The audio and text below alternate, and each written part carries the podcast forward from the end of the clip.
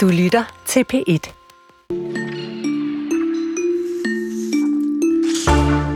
De fleste kender billedet, uanset hvor de bor i Danmark. Derinde i midten af byen er der tomme butikslokaler, tomme øjne, der stiger ud til salgsskilte og et ikke længere særligt driftigt handelsliv som engang. Og hvad så? Når vores fælles mødesteder ligger øde hen, hvad sker der så? Det er der, vi begynder. Velkommen på en, ja lad os da bare sige det sådan der, grafit, grå, kedelig februardag. Det kan vi godt sige i dag, fordi jeg tror nok, når man kigger på vejrudsigten, så gælder det hele landet. Det grå lyser vi lidt op på bagefter, øh, efter indslaget om butikstød, fordi selvom man hører om unges mistrivsel og ensomhed, så er der måske et håb i ungdommen. Undskyld. De er nemlig rigtig gode til at holde fast i venskaber.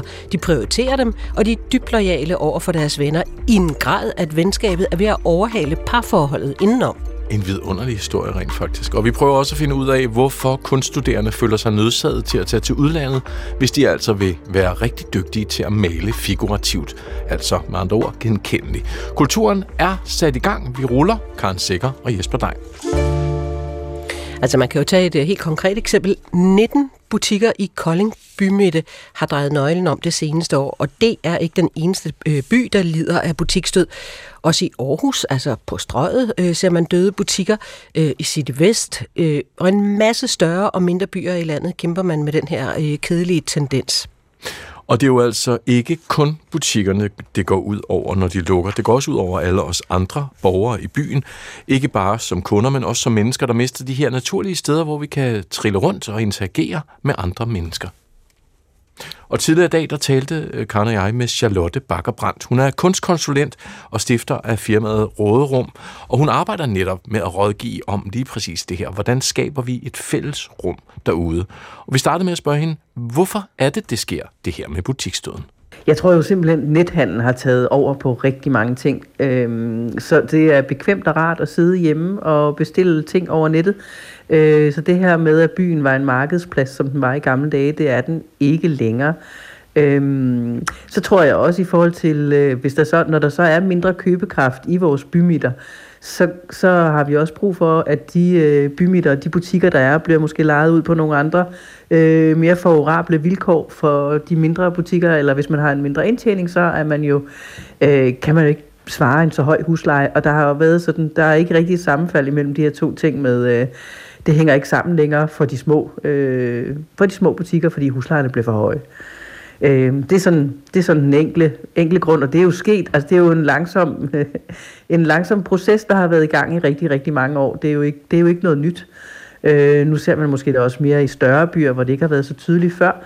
Og den anden del er selvfølgelig det her med storcentrene. Øh, der er noget convenience i storcentrene. Øh, der er det hele på, på en plads, og det suger livet ud af bygaden. Man kan ikke have begge dele nu er vi jo ikke noget erhvervsprogram, vi er et kulturprogram, så det, det vi selvfølgelig rigtig gerne vil tale med dig om, det er betydningen for vores fællesskab, det at have sådan et, øh, et sted, man mødes, et sted, man går tur, et sted, øh, øh man, kan, man kan møde sine nye naboer og de gamle, og hvad ved jeg.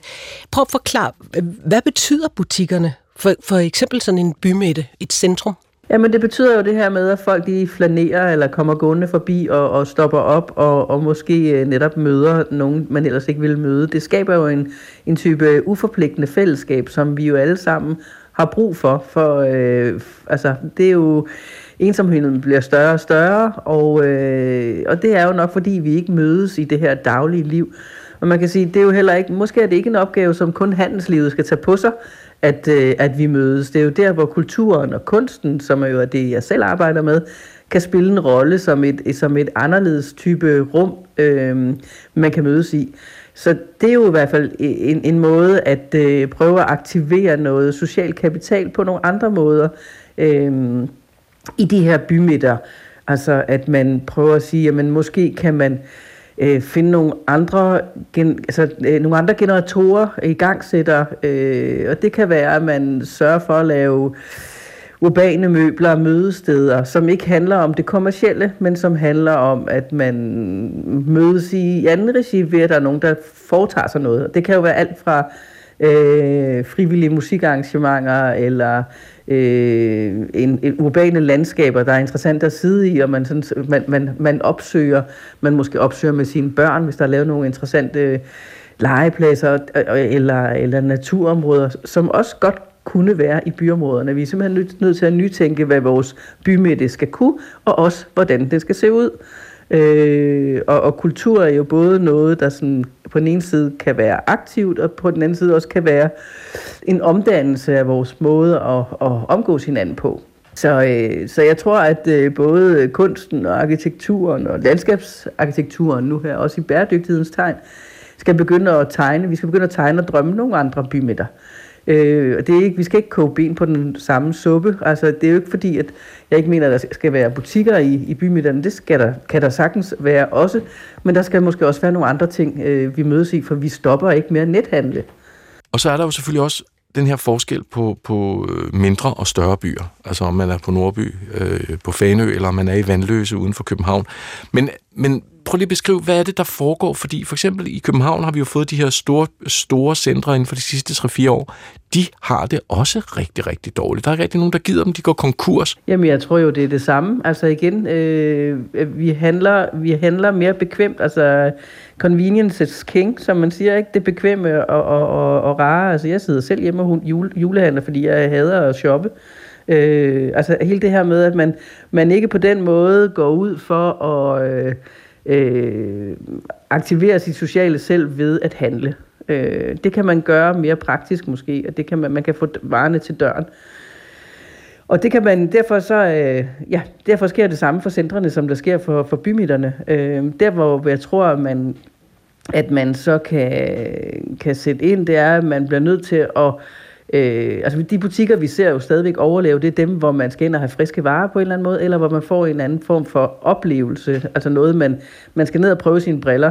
Det kan man ikke gøre på nethandlen på samme måde. Så der er nogle, der er nogle ting, som naturligt man kan man kommer ud af døren for at gøre, ikke? men resten kan man jo klare meget mere bekvemt, det, og det, er jo, det gælder begge steder.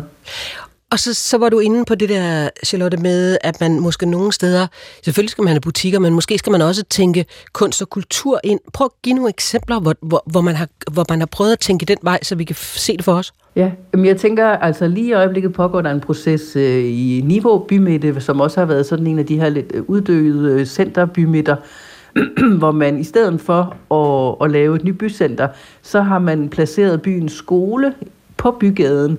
Og så har man lavet øh, klassefunktionerne mindre, det vil sige, at nogle af de aktiviteter, som man skal lave med, med, med de unge mennesker, dem laver man udenfor.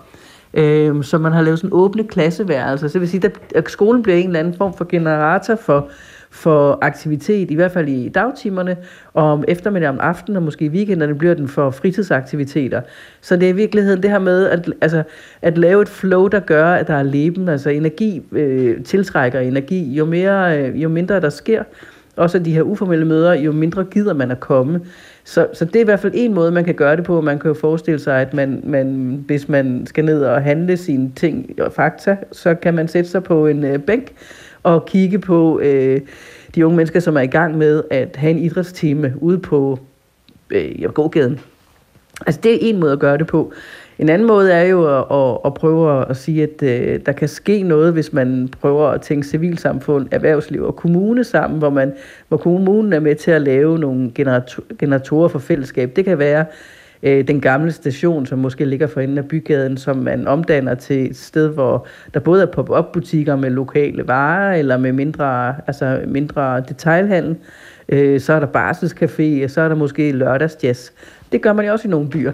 Øh, man laver, nogle steder har man byværter, der ligesom øh, prøver, i, i hvert fald i starten, at, og, øh, at mixe det her potentiale, der ligger midt imellem nogen, der har noget mere kommercielt, og nogen, der er mere interesseret i, i, øh, i, det kulturelle og fritidslivet. Ikke? Så det er det her med, at, at vi har jo egentlig haft sådan lidt nogle lukkede systemer. Erhvervslivet stod for, at bygaderne levede, og kommunen sørgede for, for noget andet, renovation og, og brosten, og, og civilsamfundet kom og enten købte eller købte en billet. Jeg tror, at man bliver nødt til at, at, at, og mixe, øh, så der både er noget, noget ildsjæleri, øh, altså civilsamfundet, og, og, og der, man fra erhvervslivet, dem der stadigvæk gerne vil have en, en butik øh, i en by et andet sted, skal, skal, øh, skal investere også i, i at være en del af den kultur øh, med at lave en form for oplevelse, som, som gør, at det betyder, altså en kulturel oplevelse, som betyder noget for de mennesker, der kommer ind til byen. Øh, Øh, det fungerer faktisk rigtig godt her i Ringe Kommune, hvor jeg også har været en del af at, at lave øh, kunstneriske bymøbler og oplæsninger på torvet, hvor der var et super fint samarbejde mellem erhvervsliv og, og øh, frivillige og, øh, og, og kommunen øh, som, som på en eller anden måde i den, lavet, lavet, har lavet en hel masse forskellige events og vandringer, og øh, øh, som skaber den her energi, der gør, at man stadigvæk søger ind til bymidten og er sammen. Og så har man måske også i nogle af områderne sagt, men her altså, øh, intensiveret der, hvor der sker noget, og lagt det andet lidt mere sim, øh, øget, hvis man kan sige det sådan. Altså omdannet nogle af butikkerne til, til boliger. Øh, for jeg tror ikke, at vi kommer til at se altså, en opblomstring af butikkerne på samme måde som før, så, så måske er det noget med også at sige, at det der er, det, det samler man, i stedet for at, at, at sprede, øh, sprede ud i for store arealer, så det hele virker dødt, men så man har et levende øh, hjerte i byen, og så, øh, så har man steder, hvor, man, hvor folk i stedet for bor, eller hvor man etablerer en park, eller man etablerer, ligesom med skolen, etablerer måske et sted, hvor folk har lyst til at gå hen for at dyrke parkour, eller se ud over søen, eller altså øh, kigge på sommerfugle, eller hvad man nu finder på øh, i, i den gældende by. Øh, det, det er en måde at kunne gøre det på. Øh, så det er simpelthen, at vores, vores bymidter, tror jeg, skal til at æstetisk se anderledes ud. Øh, og der, det kan man sige, der kan man formgive både med kunsten og med landskabsarkitekturen og arkitekturen, og det tror jeg også, vi kommer til at se mere af. Øh, det er en langsom proces, og det koster jo noget, både økonomi og noget energi hos dem, der, øh, der deltager øh, i den proces. Og Charlotte, nu siger du det med drivkraften, at vi har erhvervsliv, vi har politikere, vi har øh, os, der bor der. Der er jo selvfølgelig forskel på at bo ude på landet og inde i byen. Hvem, efter din vurdering, nu arbejder du med det her, hvem er det, der er drivkraften typisk for at få det her til at ændre sig? Hvem er det, der, der er initiativtager til det? Jamen, øh, det kan jo både, altså det, det er faktisk meget forskelligt. Øh, du kan have den engageret, altså, og det er også lidt forskelligt alt efter, hvor i landet du er, og hvor store byerne er. Altså, min, min opfattelse har været, eller jeg har jo arbejdet med kunst i mange år i offentlig regi, altså netop på vores torve og pladser, og i samtaler mellem mennesker. Jeg vil sige, at øh, bevæger du dig rundt i Jylland i de mindre byer, så ved øh, de fleste mennesker, der bor der godt, at hvis de ikke selv engagerer sig, altså helt almindelige borgere, og det gør, så, så sker der ingenting. Så der oplever jeg jo egentlig et kæmpestort øh, og meget inspirerende initiativ fra rigtig mange af de borgere, der bor rundt omkring i, øh, ja, i landområder eller i by, små, mindre byer. Øh, det ser lidt anderledes ud, når du bevæger dig ind i byer, der er lidt større, for der er vi vant til at få et, altså et kulturliv, hvor vi kan indløse en billet, og ikke behøver at indløse skal man sige, vores egen energi for at skabe noget. Så det, det er, det er, det, det er lidt forskellige landskaber, vil jeg sige. Øh, men jeg tror bare, at vi i de større byer bliver nødt til at tænke det samme, som man i princippet har tænkt i de mindre byer og, og i landsamfundet i lang tid. At hvis man vil have øh, en, en, en, en sprudlende by i en eller anden forstand, så er man nødt til både som borger øh, at committe sig, også som erhvervsliv og også som kommune. Øh, samarbejde på tværs af simpelthen vejen frem og, og ændre de her værdisystemer. Øh, og måske i virkeligheden også sørge for, at, at, nogle, altså, at man ikke ser på, at det er jo ikke nogen rygende forretning længere at lege øh, butikker ud, så måske opkøber man nogle af butikkerne og laver nogle mere favorable vilkår for dem, der har mulighed og lyst til øh, at, at være detailhandler i en, i en ny form. Altså måske færre timer, eller hvor man deler en adresse og sådan noget. Og det sagde altså Charlotte Bakker Brandt, kunstkonsulent og stifter af Råderum.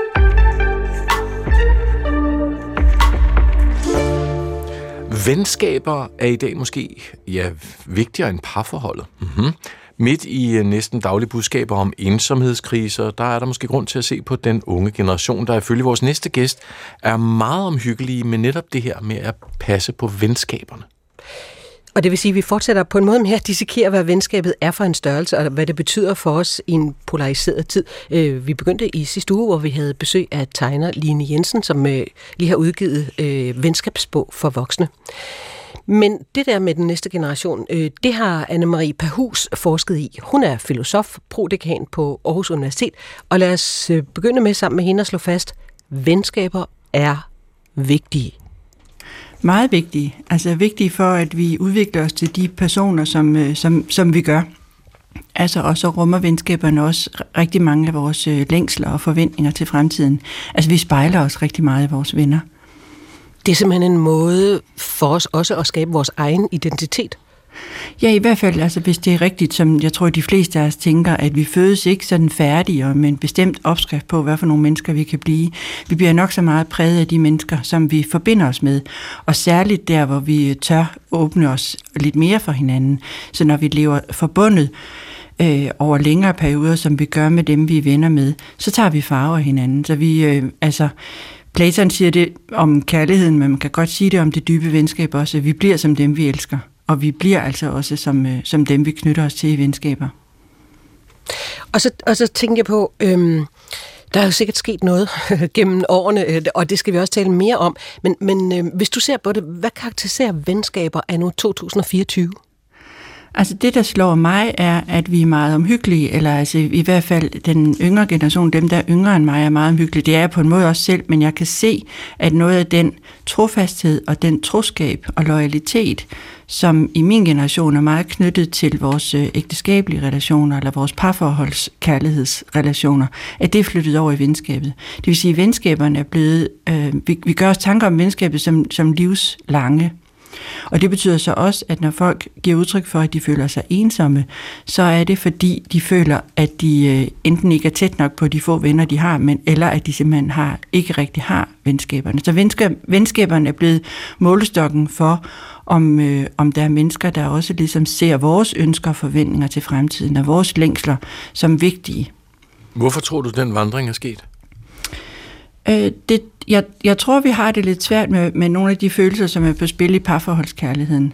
Vi har set lidt for meget, at kærlighed kan slå over i had. Vi har set lidt for meget ulykkelig forelskelse, altså en ulighed, hvor den ene engagerer sig meget, og den anden ikke rigtig kan, øh, kan være med.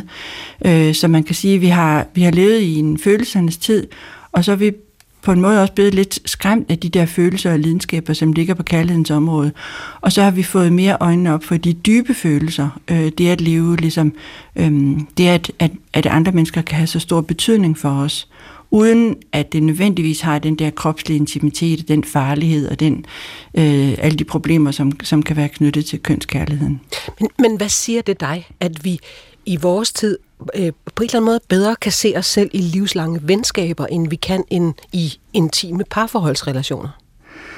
Altså, jeg tror, at vi er, jo, vi er jo sat fri på den måde, at rigtig meget af vores, øhm, altså det at kunne få børn, det at have en økonomi, og altså, det, det var knyttet til et ægteskab, hvor man også var afhængig af at, øh, at dele økonomi. Så det er en frisættelse, som gør, at vi kan knytte os tæt til de mennesker, som vi virkelig føler os forbundet med. Øhm, så, så, så for mig er det ligesom en tilbagevenden til noget, der har været tidligere. Vi har været bundet af en bestemt opfattelse af det romantiske øh, kærlighedsforhold, øh, hvor vi var nødt til at leve alle vores øh, længsler ud i, inde, i et, øh, inde i et ægteskab. Og nu er vi egentlig sat fri, sådan at vi kan leve vores længsler ud i, i mange former. Og der er det altså sådan, at mange synes, at det har en enkelhed i venskabet, øh, som er at foretrække frem for parforholdskærligheden. Og så var der jo de her to-tre år med isolation og coronatid, øh, hvor vi virkelig fik tid til at tænke over, hvordan vi kan man roligt sige. skulle leve, bo og vores relationer. Hvad, hvad lærte vi dengang? Ja, jeg synes, vi lærte, at venskaberne, og for den sags skyld også kammeratskaberne og det at være kolleger, at det faktisk også har sin egen intimitet. Altså, vi tro, jeg tror, vi, vi tænkte, at det, det er vel nok, at vi bare kan tale sammen, og så kan vi tale sammen over, over nettet og ligesom udveksle. Og der opdagede vi, at der blev verden virkelig flad, altså, øh, og, og frygtelig sådan øh, humorløs. Altså, øh, så, så vi gik og blev sådan lidt, bare sådan lidt almindelig, almindelig triste ved ikke at have den der øh, udveksling. Så, så, så jeg, jeg tror, der er rigtig mange forskere, der har kastet sig over, hvad, hvad vil det sige at trække vejret sammen? Hvad vil det sige at se hinanden i øjnene? Hvad er det egentlig, der foregår mellem to kroppe, som ikke, som, hvor man ikke rører ved hinanden, men hvor man alligevel ligesom bliver, bliver berørt af den, andens, øh, af den andens præsens? Så vi lærte altså, at, øh, at venskaber kræver, vi vidste godt, at venskaber, venskaber kræver tid og omhu, men vi vidste ikke rigtig så klart, som vi gør nu, at noget af den omhu faktisk også er ligesom at øh, virkelig at trække vejret sammen med den anden. Ja. Tror du, det er noget, vi tager til os? Fordi der er jo så mange andre ting, vi talte om i coronatiden, om at det vil aldrig blive det samme igen, vi vil ikke flyve så meget mere. Øh, alle sådan nogle ting. Tror du, tror du, det her kommer til at sætte spor i vores venskabsrelationer? Jeg tror, der er nogle ar, fordi der var jo et tidspunkt, hvor vi måtte se så få, så vi var nødt til ligesom at erklære over for nogen, at de var vores foretrukne og så at, øh, at droppe de andre. Så der faldt sådan lidt skæld fra vores øjne i forhold til en, en prioritering. Og det er jo faktisk noget af det, ellers det skønne ved venskaber. Man ikke behøver at sige, at man kun har to, tre eller fire, ja. men at man faktisk kan, kan leve sig selv ud på mangfoldige måder, og have mange forskellige slags, øh, slags venner. Så der, det, det var lidt hårdt på den måde at blive valgt fra. Altså, øh, og der er kommet rigtig mange tanker nu om venskabsbrud, Øh, og der er også nogen, der føler et behov for at indgå en slags pagt, altså ligesom man har et ægteskabspagt og en kontrakt mellem ægtefælder, så kunne man egentlig også godt have det, have det, have det mellem venner. Så vi vil godt have lidt mere øh, styr på det. Men, så, men jeg, jeg tror, at den der, den der oplevelse af, at, at vi virkelig vi bliver til ved at give os hen til at være forbundet med andre mennesker, altså sådan en, at, at mennesket er relationelt. Mm. Det, det, øh, det synes jeg, da jeg begyndte at formulere den tanke filosofisk, så var det ligesom en original og ny tanke, men nu er den bare overalt. Altså det er indlysende for alle, at vi er sådan nogle ufærdige væsener, som bliver til ved at give os hen til andre. Ja. Altså Anne-Marie, når vi, når vi taler om det, så er fordi vi blev lidt optaget af det der med venskaber i sidste uge. Der havde vi besøg af tegner Line Jensen. Hun øh, har lige udgivet en øh, venskabsbog for voksne. Så hun var på besøg, og så fortalte hun dengang, at hun i arbejdet med bogen blandt andet havde interviewet sin mor. Hun har jo været meget mere øh, præget af, hvem hun lige har været sammen med på det tidspunkt, og så øh, læste hun noget, og så mødte hun nogen der, og så var det dem, der fyldte noget, og så gled de måske lidt ud, dem hun ikke længere gik i skole med, og så blev hun kolleger med nogen, så var det dem, hun var venner med. Ikke? Så hun beskrev egentlig, at hun havde sådan ret få, der var fuldt med hele vejen op, men det havde været meget kolleger, naboer, sådan, der havde fyldt noget igennem hendes liv. Men grunden til, at jeg egentlig også ringede og interviewede hende, var, at jeg, jeg havde skrevet øh, en række tekster i løbet af bogen om mine egne erfaringer med venskaber tilbage netop fra børnehaven, folkeskolen, øh, gymnasiet, ud at rejse, alt det der. Ikke? Men mine erfaringer slipper jo op, mens jeg er her midt i øh, kernefamilie og børn, der skal til håndbold og alt muligt. Ikke? Øh, og min mor er blevet alene for nogle år siden og flyttet langt ud på landet væk fra, hvor hun har boet, og har ligesom også i en høj alder blevet tvunget til at tage stilling til, øh, hvem er mine venner, hvad skal jeg gøre for at fylde noget ind i mine dage og min tid på en helt anden måde, end jeg jo har, har prøvet. Og det var helt vildt spændende at tale med hende om, hvad der så har fyldt noget, og hvad der fylder noget hos hende nu. Ja. Øhm, og noget, der faktisk var virkelig smukt, synes jeg, det var, at efter vi havde haft den samtale i telefonen, det var nogle timer, så ringede hun næste dag og sagde, nu fandt jeg simpelthen hende der, min spejderveninde, som vi snakkede om. Jeg fandt hende på Facebook, og så, og så addede jeg hende som min ven. Øh, og så havde spejderveninden svaret lige med det samme, Marianne, der var du. Skal vi ikke mødes? Ej, og nu er de begyndt at ses igen, og har fundet hinanden igen, og de var bedste veninder i 6. og 7. klasse, ikke? og har ikke set hinanden i 45 år, og nu øh, har de fundet hinanden igen. Og der tænkte jeg bare, hvis min bog ligesom kunne give anledning til det, så har den på en eller anden måde opfyldt øh, alle mine drømme ja. allerede før den er udkommet. Sagde altså Line Jensen, da hun var på besøg i sidste uge. Anne-Marie Perhus, øh, hvad tænker du om det? De her forskellige generationers opfattelse af både, hvad venskab er, men også, hvordan man knytter dem. Ja, det, det er rigtig interessant, det der med, at øhm, hvad skal man sige, jeg betragter den unge generation som, som nogen, der står for, at venskabet har overhældet kærligheden indenom. Ja. Altså på den måde, at, øh, at, at de har overtaget den der omhu og den der troskab og loyalitet, den har de oversat til, til venskabet. Så jeg tror, at Line i modsætning til sin mor Marianne nok vil være øh, mere omhyggelig med kontinuiteten i, i, i sine venskaber. Altså hun vil ikke lade spejder eller barndomsveninden ligesom blive ud. Jeg tror, hun vil række ud med mellemrum for at være sikker på, at altså, har vi ikke stadigvæk, altså skal vi to ikke følges ad, skal, altså sådan et makkerskab, som man i hvert fald kan, øh, kan, kan, kan gå tilbage til. Men det, jeg synes er så fint, det er det der med, at at øh, der er en bevidsthed i alle generationer om, at venskaber skal man pleje, altså, og de, de, de tager tid. Og så er det også interessant, at man, noget af det, man, øh, man ligesom, altså man kan ikke få adgang til sig selv, undtagen, at man har nogle venner, som, som ser, som ser en. Og der, kan det, der, der er det helt sjovt, at Marianne, Lines mor, der ligesom er blevet set af sin spejderveninde, og spejderveninden af hende. og man så kan finde, finde tilbage til det. Ja. Altså, der er et eller andet med, at den der person, man er, for eksempel hvis man er en sjov person, så kan man ikke være en sjov person, når man er alene. Man er en sjov person, fordi der er nogen, der reagerer på det, man, man kommer med. Så den der gen, gensidighed eller pingpong, som, som ligger i venskabet, gør jo, at man, man har så utrolig stor glæde af det. Og også det, at man så har nogle livsvidner, ikke? Altså nogen, der kan følge en helt tilbage og har set, hvordan var man med sine forældre, hvad, hvad for sådan nogle sygdomsforløb har man været igennem osv. Jo, ikke? jo, altså man kan sige, jeg tænker på min egen datter Ida, hun er ved at formulere nogle, en ønskeseddel til sin fødselsdag, som ført først ligger i maj. Og hvis jeg nu sagde, dine ønsker interesserer mig ikke, altså hvis jeg ligesom sagde, det kan godt være, du har alle mulige drømme om, hvad du godt kunne tænke dig, men de interesserer mig ikke. Så ikke et svigt, ikke ja. også? Fordi så er, det ligesom, så er, det jo, så er hendes ønsker jo ligegyldige. Altså, øh, så, så jeg, jeg åbner jo hendes fremtid og fremtidige mulighedsrum ved at, øh, at, at håbe på, at nogle af hendes ønsker går i opfyldelse. Og, det, og jeg tænker, det er noget af det samme, vi har, vi har i venskabet. Altså, det er selvfølgelig barnligt på den måde, eller det er noget, der hører barndommen til, at man gerne vil se, have forældre, der ligesom ser på en fremtid som løfterig. Men jeg tror faktisk også, at vi bruger venskabet til det. Vi kan slet ikke se, at vores ønsker har noget værd, hvis ikke de også interesserer nogen andre end, end os selv. Mm. Og udgangspunktet øh, for at tale om det her, øh, om venskaber, det er jo, at nogle forskere taler om venskabskrise, ensomhed over det hele. Hvad ser du? Øh, det, det ser jeg faktisk ikke. Jeg ser, at vi, vi tillægger venskabet stor betydning, så hvis man mangler venskaber, så, så, og, så føler man, så bliver man kastet ud i en mental krise.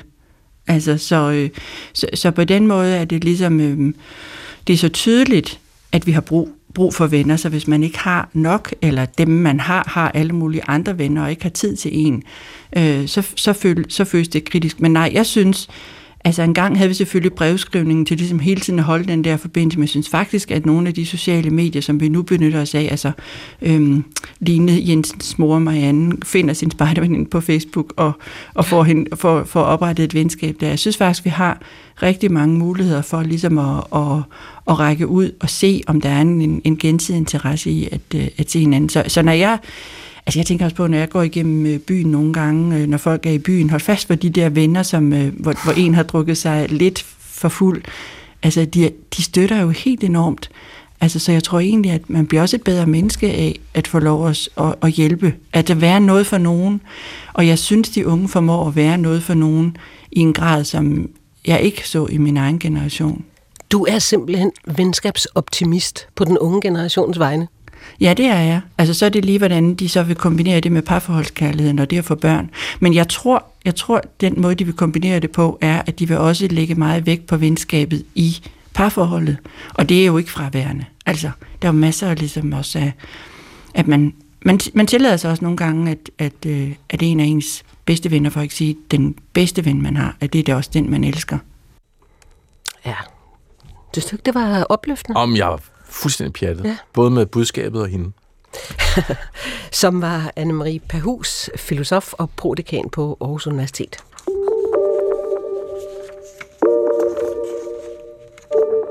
Vi ved det godt.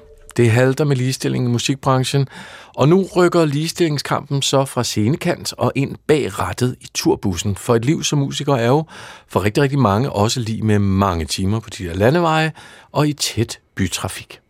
Og det er musikorganisationen Autor og biludlejningsfirmaet Oscar, der har sat øh, fokus på at få ligestillingen i musikbranchen hele vejen rundt om musikken. Og så tilbyder de nu kvinder og kønsminoriteter et kursus i at manøvrere en øh, turbus sikkert gennem byen.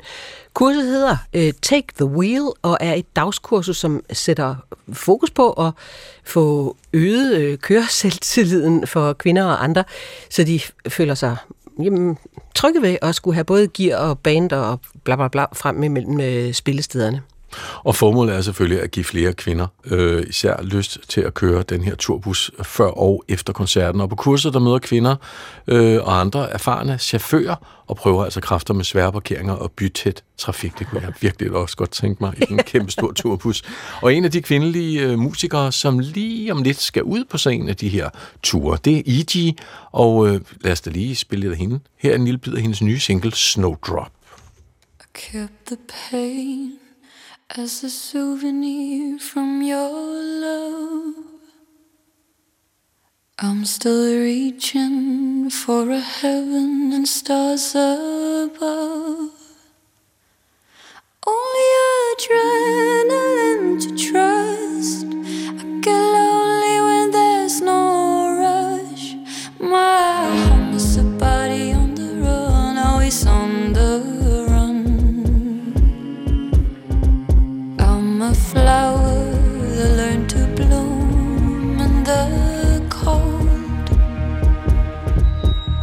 like a snowdrop with a never-ending hope.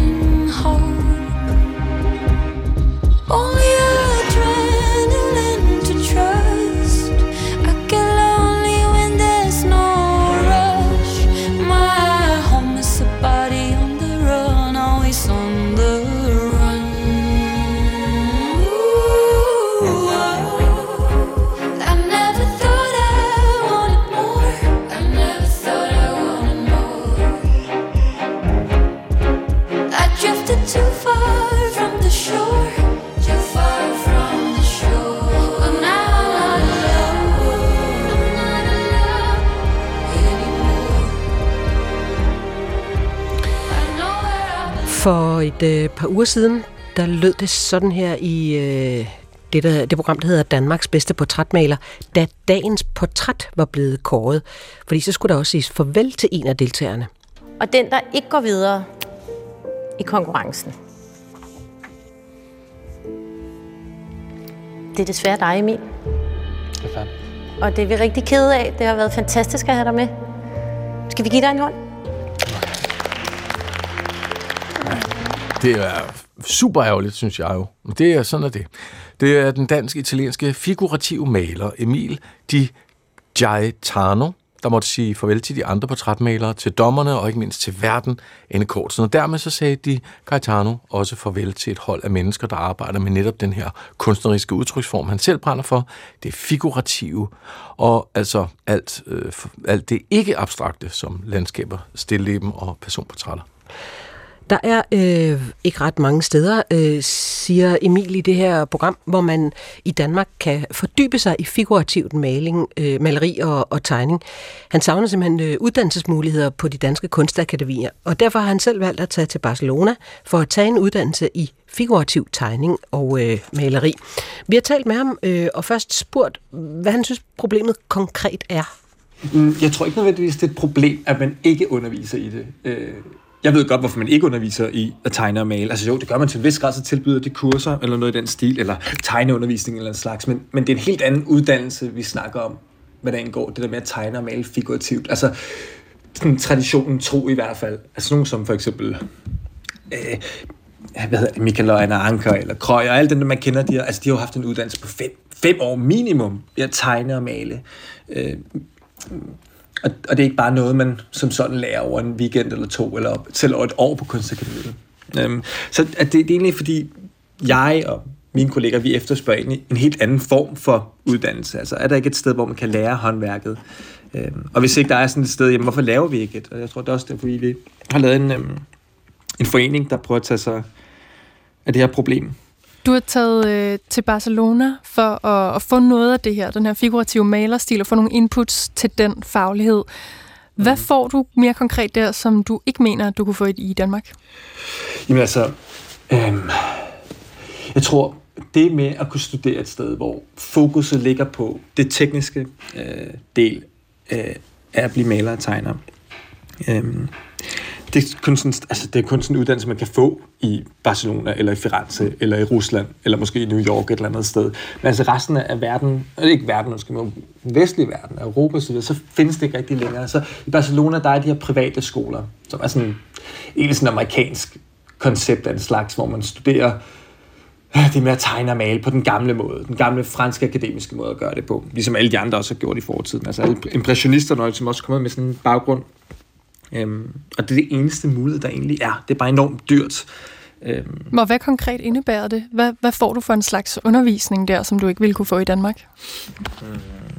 altså, du bliver jo ligesom guidet i de her to til tre år øhm, igennem mm, tegning fra model og, og, og still lifes og stilleben. Øhm, al- altså alt fra, fra anatomi til kunsthistorie, der er relevant for os i hvert fald, og Øhm, ja, på hvad får man ellers? Jamen altså, jamen, man bliver guidet, man har nogen, et, et community, øhm, et miljø, et kunst, ja, et kunstmiljø, men tegner og maler miljø, hvor man ligesom kan få den støtte og hjælp, og, og, og de kollegaer, der kan ligesom motivere dig, fordi det er på samme vej. Det er der ikke rigtigt i Danmark. Altså, når- når man først er i Danmark, så er man ret alene med det. Øh, der er det ikke rigtig nogen jobs eller noget. Du får et diplom, du ikke rigtig kan bruge til noget heller. Så, øhm, ja, ja. Du skældnede lige mellem at øh, tegne og male, og så at have et decideret kunstmiljø. Hvad er forskellen?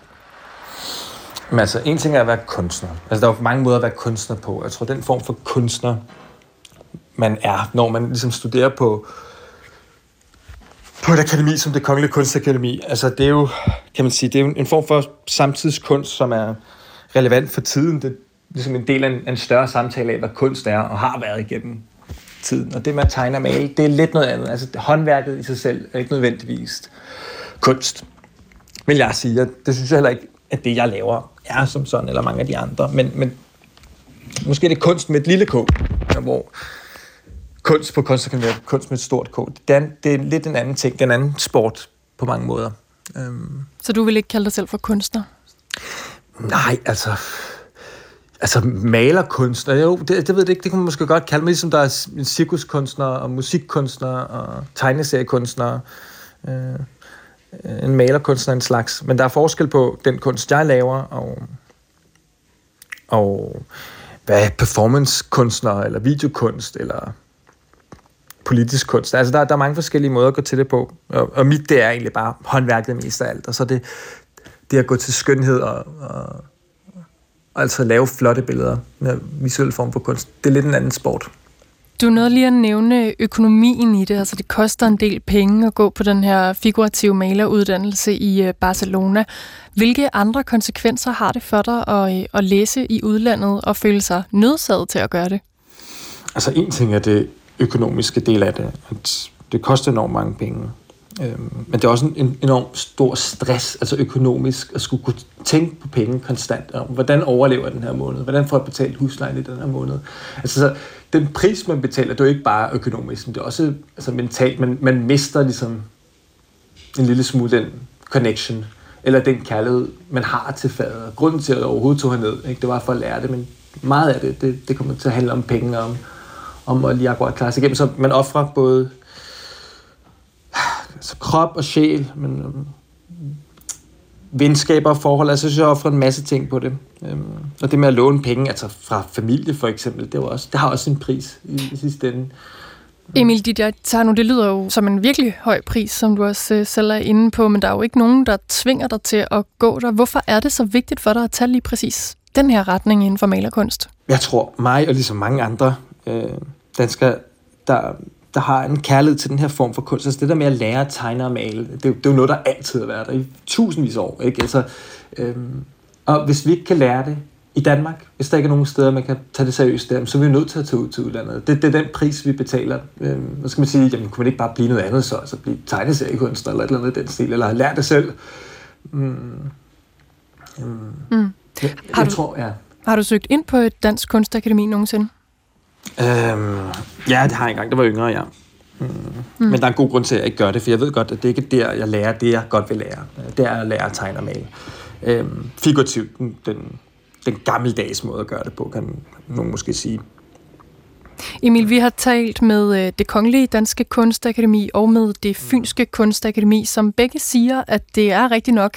Der er ikke sådan en decideret malerlinje, der hedder figurativt maleri. Mm. Men der er heller ikke en linje, der for eksempel hedder abstrakt maleri. Det er ikke sådan, de gør.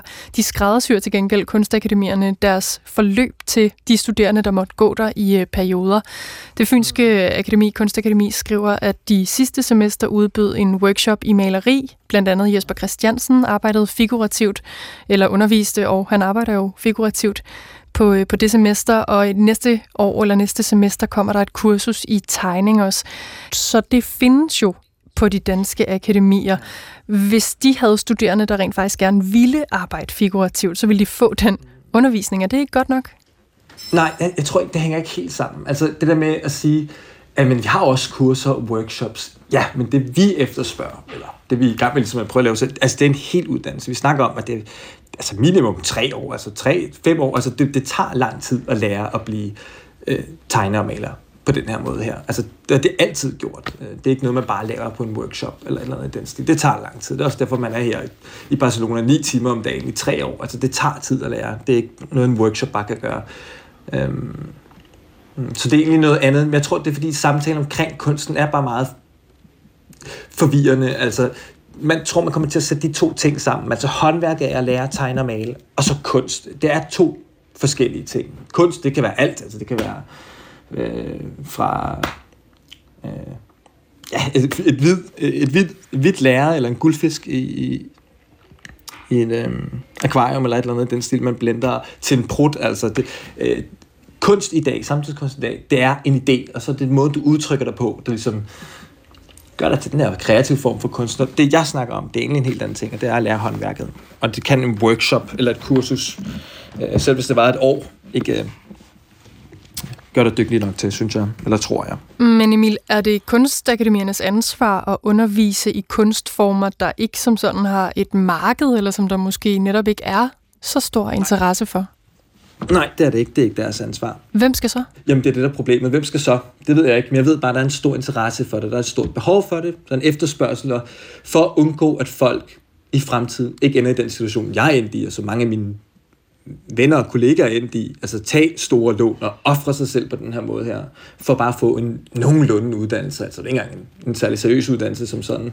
Øhm, altså vi kan skabe noget i Danmark, det, det er vores idé om at skabe den her platform, fordi der er et stort efterspørgsel. Ikke? Det er grund til, at de laver et fjernsynsprogram om det på DR. Det er fordi, at folk, ikke fordi de savner dem, fordi der er den her idé om, at det stadig eksisterer, den romantiske fortælling om, om, om kunst som værende et eller andet, altså, som Krøyer laver, ikke? Det har vi er så stolte af. Altså, hele den verden der, mm, som vi er så stolte af, den findes ikke rigtigt øh, længere. Det er noget, vi selv er nødt til at, at, at låne os frem, penge, altså låne os, hvad hedder det, låne os frem til, ikke? Og penge til at tage sådan nogle uddannelser i udlandet for at komme tilbage, men så står vi på den anden side med, med ingenting egentlig. Og det, det, ja, det er det, vi ligesom kæmper for. Jeg ved ikke, om det giver mening. Det tror jeg, det gør, men det kan jo også godt være, at tiden simpelthen er løbet fra det, at vi er glade for den kulturarv, der findes, og for skagensmalerne, som du er inde på, men at interessen ikke er så stor længere. Eller hvor oplever du den fra? Ja. Jamen altså, det vil være ligesom at sige, jamen Emil, kan du ikke forstå, at interessen ikke rigtig er der længere på den måde? Så jo, men, men det er som om at... at det, altså, det ved vi jo godt, altså, det ved vi godt, det er 100 år siden, at, at det har ændret sig. Det er jo, altså, man ikke tegner og maler på den måde længere. Det, er jo ikke, det skete jo ikke i går eller for 10 år siden. Det er mange, mange, mange år. Og jeg tror, tværtimod, det er ikke fordi tiden ikke er der til det. Det er lige omvendt, altså tiden er ved at komme tilbage, hvor man lærer at tegne og male. Håndværket i sig selv kommer tilbage. Øhm, ligesom det, det er inden at, og, altså alle andre har slags håndværkere, være en skomager eller øh, møbelsned eller et eller andet. Der. Jeg tror også, at maleriet og tegningen kommer tilbage. Det er i hvert fald det, jeg oplever, og mange andre oplever. Det er derfor, at der er flere, der efterspørger en uddannelse. Øhm, og det er derfor, vi vil lave en forening. Emil øh, DJ Tano, jeg har aldrig gået på en kunstuddannelse, så nu spørger jeg måske dumt, men det kan jo godt være, der sidder andre end mig og tænker, hvis man virkelig gerne vil lære figurativ malerkunst, hvor nødvendigt er det så rent faktisk med en uddannelse? Altså kan man ikke lære det selv? Ja, altså, jo, men ligesom man godt kan lære at spille musik selv. Øhm, du kan da godt sidde et eller andet sted og spille klaver og kigge på YouTube og, og lære at spille no- altså at læse noder og, øh, og kopiere sange osv. så. Men der er bare en forskel på at, at lære det selv, altså være autodidakt på en eller anden måde, hvor der kommer altså et, ikke et amatøragtigt udtryk, men der kommer dit eget udtryk, men det er bare på grund af manglende altså viden. Der, der er en hel tradition og et håndværk bag, der altid eksisteret, som har været enormt stærkt, øh, og som ligger lidt i dvale, men som jeg tror er på vej igen. Øh, så det er ikke bare noget, man kan lære selv. Det er det ikke. Øh, vi er meget få, der kan tegne og male på den måde, som jeg eller nogle, nogle andre øh, øh, tegner og malere kan i Danmark. Vi er ikke særlig mange, men vi holder ligesom liv i det. Okay, i, der, der er nogle stykker. Hjælp mig lige til allersidst. Hvad er det, hvis du skal sige det i en enkelt linje? Hvad er det, du savner? Hvad vil du gerne have? Jeg savner, at der er en eller anden form for uddannelsesmulighed. Og hvis ikke en uddannelsesmulighed i Danmark, så er det mindste støtten til at kunne gå den vej. Øh, øh, eller måske endda øh, øh, få den mulighed at skabe noget i Danmark, altså åbne den samtale op øh, om, at måske det er tid til, at vi får et sted, hvor man kan få sig øh, en lille uddannelse. Øh, om det kunne være en højskole, eller om det kunne være øh, en, jeg ved ikke, om man kan kalde det en professionsbachelor eller noget af den stil. Jeg ved ikke, hvad man skal øh, gøre, men jeg ved bare, at der er et behov for det, og der er et efterspørgsel. Øh. Så jeg har ikke rigtig som sådan nogen løsning på det nu. Jeg vil gerne starte en samtale om det i hvert fald sagde den dansk-italienske figurativ maler Emil Di Gaetano. Og nu tager vi så hul, øh, i hvert fald på en, en samtale af en slags, øh, som Emil øh, Di Gaetano øh, efterspørger, fordi rektor på det Kongelige Danske Kunstakademi, Lars Bent Petersen, har nemlig lyttet med. Hej Lars. Hej. Godt, du kunne være med. Jamen, øh, rektor på det Kongelige Danske Kunstakademi, du har jo lige hørt sammen med os også, hørt øh, Emil fortælle, øh, at han ikke kan lære det, han gerne vil, altså blive den her dygtige figurative maler på de danske kunstakademier. Øh, hvad er din replik til det? Jamen, det er jo, at øh, vi uddanner jo, altså først, jeg vil egentlig starte med at sige, at vi uddanner jo faktisk ganske mange figurative malere lige for tiden. Det er jo faktisk, som Emil faktisk jeg tror jeg også er inde på, det er, det er sådan rimelig, rimelig populært, så det gør vi faktisk også. Og hvis man ser vores afgangsudstillinger, man faktisk kunne se, at der er faktisk en hel del af vores øh, demententer, der faktisk arbejder figurativt. Både maleri og skulptur. Så, så det vil jeg da mene, vi sådan set øh, godt kunne, kunne, kunne hjælpe ham med. Vi har spurgt både øh, det, det jyske og det fynske kunstakademi øh, om, hvordan de underviser i figurativt maleri. Øh, det jyske kunstakademi er ikke vendt tilbage, men rektor øh, Kern fra det fynske øh, skriver i en mail, at de på skolen ikke underviser medie- eller teknik specifikt. Øh, de har udbudt nogle kurser, øh, undervist af, af figurativ maler, og så har de af og til enkelte kurser i blandt andet kroki. Og hun skriver, man kan altså ikke sige, at vi ikke underviser i figurativt maleri, men man kan omvendt heller ikke sige, at vi altid udbyder muligheden. Nu siger du, at øh, det kan man sagtens lave hos jer. Hvad, hvad, hvad er det, I tilbyder? Ej, Jeg tror ikke, jeg sagde sagtens, men vi udbyder jo altså i princippet to uddannelser. En kandidat i billedkunst og en bacheloruddannelse i billedkunst. Og inden for det, så forsøger vi jo selvfølgelig at rumme øh, de muligheder og de forskellige ting, som, øh, som billedkunsten i dag kan rumme. Og det kan jo være fra figurativ maleri til, eller som Emil siger, til stærkt konceptuelle praksiser, så vi forsøger at rumme begge dele. Men når det så er sagt, så har vi faktisk temmelig meget undervisning, øh, i, i, som er færdigheds- og, og materialeborget. Vi har 11-12 laboratorier og værksteder, som alle sammen altså er praksis- og materiale- og færdighedsborget øh, på den her uddannelse, inklusiv blandt andet for eksempel et, et laboratorium for, for, for, malerisk, for maleri og farve, mm. som underviser i, i, i, i malerisk teknik og farve. Hvad siger du til Emils pointe om, at han, øh, jamen altså, at det, ikke er, at det ikke er godt nok at lave enkelte workshops? Det tager overvis at blive en dygtig figurativ maler. Hvordan forholder du dig til det? Jamen, det har han jo ret i, hvis han, hvis han efterspørger, som jeg hører ham sige, det tager måske fejl i, at han, han efterspørger en, sådan en klassisk fransk akademisk uddannelse, som, som fra, fra sidste halvdel af 1800-tallet, så, så er det jo rigtigt, det tilbyder vi ikke. Men som sagt, så har vi jo et, øh, vi har et værksted øh, og et laboratorium, der ikke beskæftiger sig med andet end maleri, maleriske teknikker og, og, og materialer. Vi har jo også øh, en, en maler uddannet, øh, øh ansat på bacheloruddannelsen og en, en professor i maleri på masteruddannelsen. Men som sagt, så er vi jo, og det har han jo ret i, vi er ikke udelukkende en færdighedsborget uddannelse. Ikke? Altså, vi forsøger at give de studerende de kompetencer, der de har brug for, så de kan lave deres egne kunstværker. Og det er jo en blanding af, af færdigheder, eller håndværk, hvis man bruger det udtryk, og viden om kunst. Men hvis der nu, som Emil også er inde på, øh, øh, måske kommer sådan en, en, en efterspørgsel på at se krøjer og øh, alle mulige andre øh, nye skagensmalere eller andre af, af den kaliber, som var engang, øh, og, og gerne vil føre dem frem i tiden. Hvordan ser I så på at vægte det konceptuelle og det figurative? Jamen, som sagt, så uddanner vi jo ganske mange figurative malere for tiden. Og, og, og jeg tror heller ikke som sådan, at jeg egentlig opfatter, og det, det tror jeg vil være, en, være, være sådan en, en, en, en, en det, det er i hvert fald ikke en, en fortolkning, jeg vil være enig i, at der er et modsætningsforhold mellem viden eller det konceptuelle og håndværk og, og færdigheder. Jeg, jeg tror selvfølgelig, for at lave et kunstværk, så er man nødt til at vide, hvad, hvad kunst er, hvad man gerne vil lave, og man er nødt til at have de håndværksmæssige eller færdigheder, der er nødvendige for, at man kan realisere den kunst, man gerne vil lave. Og det er jo ligesom lidt det, der er kernen i, i, i de to uddannelser, vi tilbyder. Og så når han nu øh, faktisk spår en opblom- opblomstring af den figurative kunst, øh, tror du, han har fat i noget der? Jeg tror, at, øh, op, altså, jeg tror, det er, at blomsten er ikke i opblomstring, den er blomster. Og hvad, hvad mener du? Jeg tror, at den figur, der er sindssygt meget figurativ kunst for tiden. Jeg tror ikke, den er på vej. Jeg tror, den er her. Så, og det, det giver ikke anledning øh, for jer til at se, om der skulle være noget, der skulle skrues anderledes sammen i uddannelsen hos jer?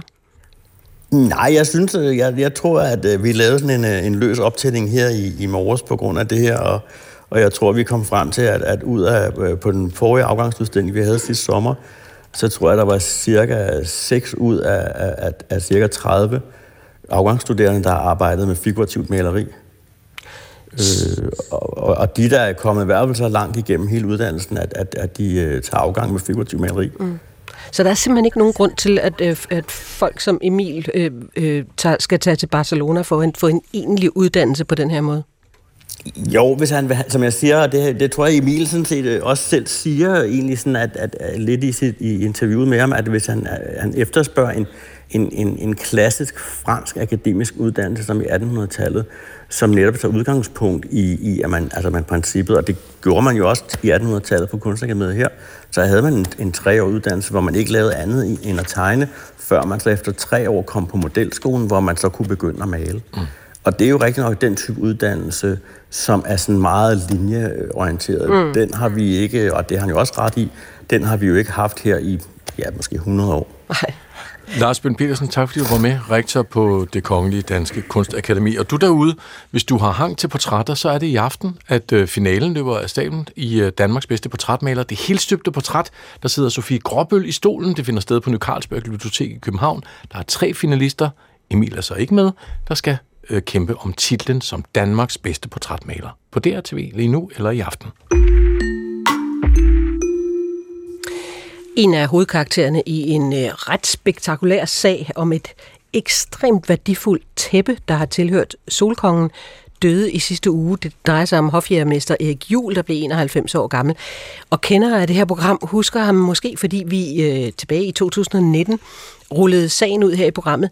Øh, fordi altså, der var opstået en, en øh, splid i, på grund af det her franske tæppe mellem Erik Jul og hans søn, godsejer Gregers Jul af Julsberg på, øh, på Fyn.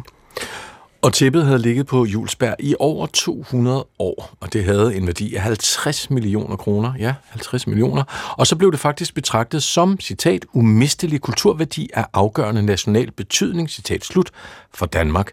Og dengang der i 2019, der spurgte vi Mikkel Bo øh, fra Statens Museum for Kunst, hvorfor tæppet var så værdifuldt. Og her var, hvad Mikkel Bo svarede. Der er tale om et såkaldt savonneritæppe, og et savonneritæppe er et meget fint vævet tæppe, der er lavet på, på savonneritæppefabrikkerne i Paris. Og øh, tæppet er kæmpestort. Det måler sådan noget som 9 gange øh, 3 meter, og det er sådan allerfineste håndværk lavet i uld og silke, og et meget fornemt stykke sådan kunsthåndværk. I 2015 var du med til, sammen med resten af Kulturværdiudvalget, at vurdere, at det her tæppe var umisteligt dansk kulturarv. Hvorfor vurderede I det?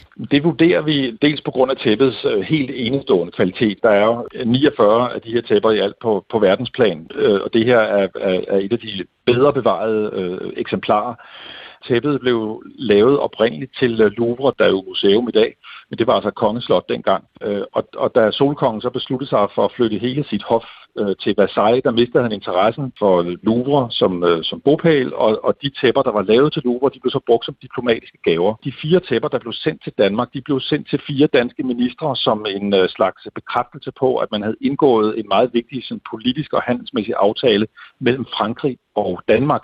Så udover at tæppet har en helt øh, enestående sådan, øh, håndværksmæssig kvalitet, som i sig selv berettiger til, at det bliver i landet, så har det altså også en, er det også en del af en, en dansk øh, kan vi sige, kulturhistorie, en dansk diplomatisk historie, som det er et, øh, et levende vidnesbyrd om.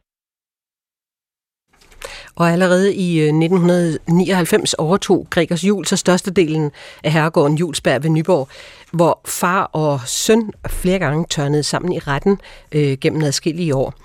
Øh, det var en historie, som Weekendavisens Paul Pilgaard øh, også fortalte, og øh, her øh, fortæller han om begyndelsen på den her tæppetvist. Det er et godt spørgsmål. Man kan sige, at den helt aktuelle sag om tæppet begynder jo med, at det på et tidspunkt kommer frem, at der på Christie's i London er sat et, et, et dansk tæppe på auktion til øh, en anslået værdi omkring 50 millioner kroner, og at der er den særlige historie med det tæppe, at det faktisk er blevet erklæret øh, som en umistelig dansk kulturarv, og derfor har man sådan et statsligt kulturværdiudvalg, som kan nedlægge udførselsforbud mod den slags, men kun hvis de kan selv kan skaffe pengene til at købe det i stedet, og det kunne de altså ikke. Nej. Og øh, det er sådan set der, sagen starter, men man kan sige, at hele forhistorien, opgøret mellem far og søn, det er jo sådan en langt længere historie. Ja. Og så gav Erik Juhl simpelthen øh, tæppet til sin øh, kone, der i 2016 satte det til salg på øh, auktionshuset Christie's. Men øh, året efter så bestemte retten i Lyngby, at tæppet ikke måtte sælges, fordi Erik Juhl øh, ikke havde ret til at fjerne det fra øh, godset, fra Julsberg, hvor det havde ligget i cirka 200 år. Og den dom ankede Erik Juhl så til landsretten, men sagen endte med et hemmeligt forlig om Solkongens tæppe. Erik Jules advokat Knud Folchak sagde dengang, citat, tæppet er sikret, så danske fødder kan gå på det. Som det er med forlig, så er alle parter i sagen lige glade og lige kede af det. Og tilbage i 2019, der talte vi øh, med Paul Pigård fra Weekendavisen om, hvad det var for nogle konsekvenser, ikke mindst den der strid om det franske tæppe havde haft for familien. Det har jo selvfølgelig, som man kan regne ud, skabt øh, splittelse og strid i familien. Øh, nogle har været på farens side, nogle har været på søndens side. Det har medført store omkostninger. Alle ved, at retssager koster meget i øh, advokatomkostninger osv., og der har virkelig været ført mange. Så det har selvfølgelig været dræn, øh, i, hvis vi ser godsets økonomi øh, under et. Og så er det jo bare helt grundlæggende, som jeg startede med at sige, altså den slags stridigheder, der har karakter af næsten græske tragedier, er jo næsten, hvad skal man sige, per definition nogen, der, hvad skal man sige, altså har voldsomme konsekvenser på en eller anden måde. Både i, hvad skal man sige, reelt, altså i det konkret fysiske, men jo også øh, mentalt hos de mennesker, som udkæmper kampen. Ikke mere tæppe. Nu er der nyheder fra Radioavisen. Gå på opdagelse i alle DR's podcast og radioprogrammer. I appen DR Lyd.